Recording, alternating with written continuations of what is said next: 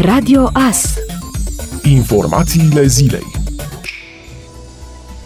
Statisticienii din județul Mureș atenționează că în ultimii doi ani a avut loc o adevărată explozie a sporului natural negativ din județ. Pe lângă faptul că se nasc tot mai puțini copii, decesele înregistrează un nou record istoric. Populația județului Mureș a scăzut cu 1100 de persoane anul trecut și cu peste 2000 în ultimul an, a arătat directorul Direcției de Statistică Mureș Ioan Matei. La starea socială cifrele sunt dezastruoase și aici este vorba de mișcarea naturală a populației. Dacă ne referim la explozii, exploziile nu sunt la prețuri din punctul meu de vedere, ci sunt la acest spor natural negativ.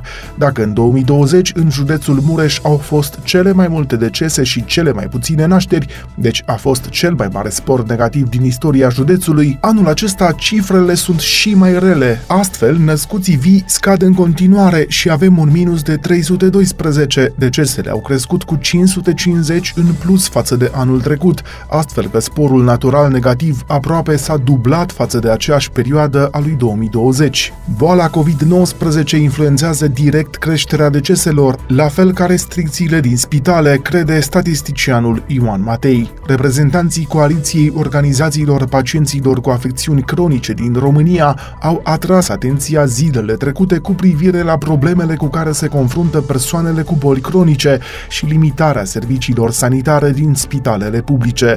Aceștia apreciază că aproximativ 25% din totalul deceselor sunt persoane care au și COVID-19, dar cei mai mulți dintre decedați au avut boli cronice.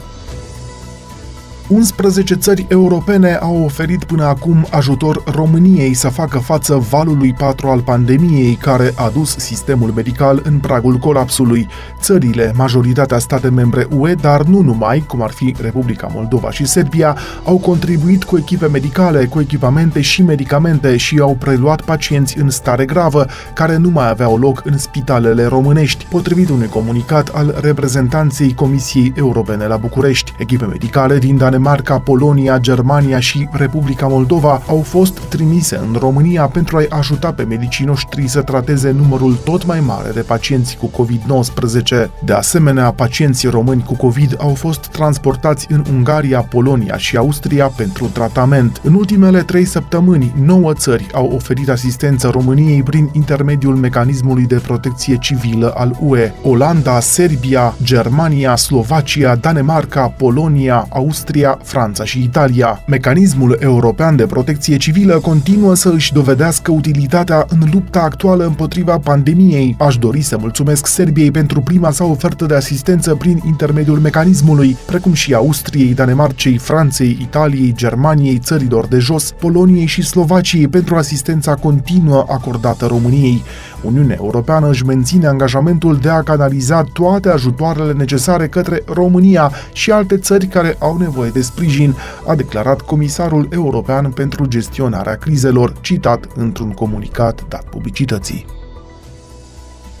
Bilanț foarte bun pentru Transilvania Motor Ring. Președintele Consiliului Județean Mureș a prezentat la sfârșitul săptămânii, cu prilejul unei conferințe de presă, bilanțul instituției la împlinirea unui an de la depunerea jurământului. Referindu-se la circuitul de curse Transilvania Motor Ring din Cerghid, Peter Ferenc s-a declarat mulțumit de activitatea acestuia. Am modificat regulamentul acestei instituții. De ce era important? În primul rând pentru simplificarea închirierii acestei piste. Am observat observat că era destul de greu, cu depuneri de cereri, cu aprobări, deci am simplificat închirierea pistei și au fost făcute toate reparațiile, cea mai importantă fiind la pista de curse, în așa fel încât între martie și octombrie s-au organizat 45 de curse, dintre acestea un campionat european de triatlon, un campionat european și 10 campionate naționale și diferite alte curse, a mai afirmat președintele Consiliului Județean Mureș. Creșterile de prețuri ale alimentelor sunt abia la început și este posibilă în următoarele luni o scumpire de până la 10% a coșului mediu, estimează CEO-ul unui hipermarket din România. Acesta apreciază totodată că principala amenințare pentru industria de retail vine de la eventualele șocuri de consum, în urma scăderii resurselor financiare ale consumatorilor. Este doar începutul pentru inflația la alimente. Realist vorbind, în structura costului de producție putem putem vorbi de un impact deja resimțit pe ceea ce înseamnă logistică, transport, creșteri salariale și materiale auxiliare, de împachetare sau produse nealimentare, dar costul crescut al ingredientelor, al utilităților sunt doar pe hârtie, nu și în procesul de producție. În 6 până la 9 luni vom regăsi o inflație la produsele alimentare. În urma creșterii prețurilor, consumatorii vor căuta produse cât mai ieftine din fiecare categorie, dar și alimentele premium vor înregistra o majorare a vânzărilor, astfel că cel mai afectat va fi segmentul de mijloc. Datele Institutului Național de Statistică arată că în septembrie prețurile alimentelor erau mai mari cu 4,2% față de cele din septembrie 2020 și cu aproape 4 puncte comparativ cu finele anului trecut. Cea mai mare oportunitate oferită de piața românească este dată de dezvoltarea înregistrată pe segmentul retailului de conveniență, în care contează ușurința și rapiditatea cumpărăturilor, iar principala amenințare vine de la posibilitatea apariției unor șocuri de consum legate de disponibilitățile financiare ale consumatorilor. Râsul plânsul la Târgu Mureș cu sistemul RoAlert. Târgu Mureșenii au fost avertizați duminică seara prin intermediul sistemului RoAlert cu privire la prezența unui lup la platoul Cornești din localitate.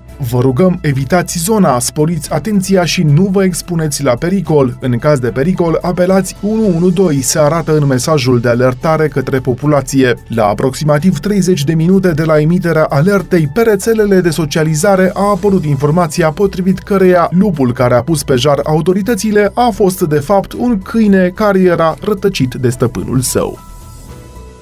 Ministrul Educației Sorin Câmpeanu a anunțat că școala va începe în 8 noiembrie, dar vineri se va anunța în ce fel se vor susține cursurile în urma consultărilor cu autoritățile sanitare. Totodată, el a anunțat că s-a luat decizia de a se reduce numărul de teze susținute de elevi. Două săptămâni de vacanță a fost maximum care poate fi recuperat. Pe 8 noiembrie școala va începe. Există un document în care s-au prezentat măsurile propuse spre aprobare. Ministrul Educației va rămâne consecvent principiului ca școlile să continue în format fizic. Nu voi abdica de la acest principiu. Vom avea consultări cu autoritățile sanitare și vineri vom anunța cum se vor deschide școlile, a mai afirmat Sorin Câmpeanu. Potrivit acestuia, nu vom ajunge în situația ca, dacă în jumătate de țară avem o o situație cu puține cazuri să nu poată funcționa cu prezență fizică aceste școli. Am decis să reducem numărul de teze pe care elevii îl vor susține în acest an. La clasa a 8-a, în loc de 3 teze, 2 teze cu prezență fizică, a mai anunțat Câmpeanu. El a adăugat că pentru liceu numărul tezelor va fi redus de la 4 la 3.